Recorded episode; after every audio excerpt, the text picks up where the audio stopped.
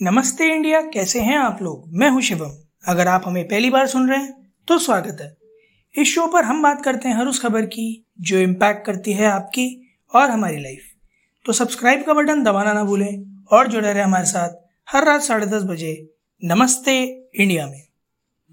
Guys आज India के लिए पूरे के पूरे 1.4 बिलियन लोगों के लिए एक बहुत ही गर्व का दिन है, क्योंकि आज तकरीबन तकरीबन 100 साल के बाद ओलंपिक शुरू होने से अब तक में पहला एथलेटिक्स इंडिविजुअल गोल्ड इंडिया के झोली में आया है। वो भी जैवलिन थ्रो में by none other than Neeraj Chopra ji. बहुत बहुत बहुत मुबारक हो नीरज आपको और बहुत बहुत बहुत शुभकामनाएँ, बहुत सारी बधाइयाँ और बहुत बहुत शुक्रिया आपका।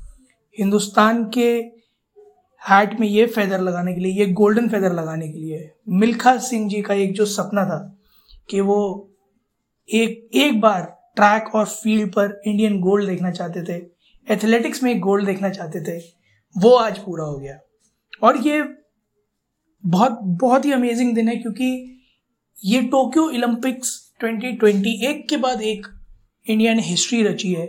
सबसे पहले तो ये पहला एथलेटिक्स गोल्ड है, दूसरा अगर देखा जाए तो ये इंडिया का दूसरा, अभी तक का दूसरा इंडिविजुअल गोल्ड है। पहला जो था वो अभिनव बिंद्रा जी लाए थे शूटिंग में, उसके बाद ये अभी तक का दूसरा गोल्ड है।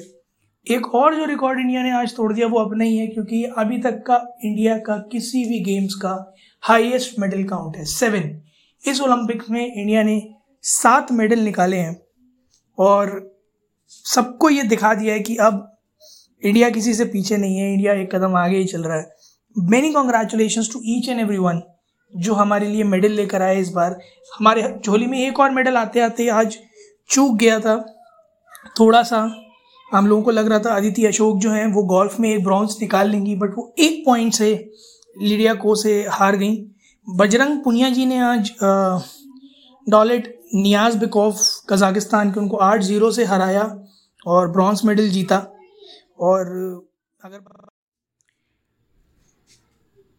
तो कल तक इंडिया इकसठवें पायदान पर था, पाँच मेडल्स के साथ।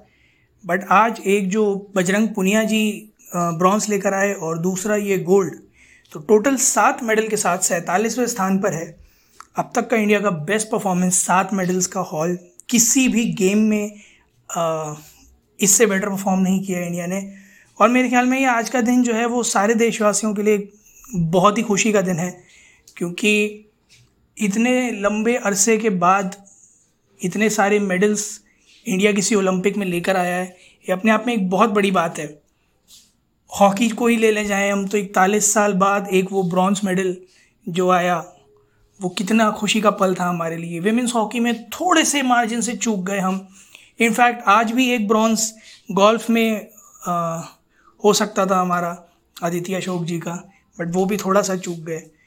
बट मेरे ख्याल में टोक्यो ओलंपिक्स 2020 जो एक एग्ज़ाम्पल सेट कर कर जा रहा है वो ये है कि इंडिया में इंडिया के एथलीट्स में बहुत पोटेंशियल है। और अगले ओलंपिक्स में मैं दावे के साथ कह सकता हूँ कि इंडिया बैग भर के मेडल लेके आने वाला है। गाइज़ आप लोग भी जाइए इंडिया अंडर स्कोर नमस्ते पर।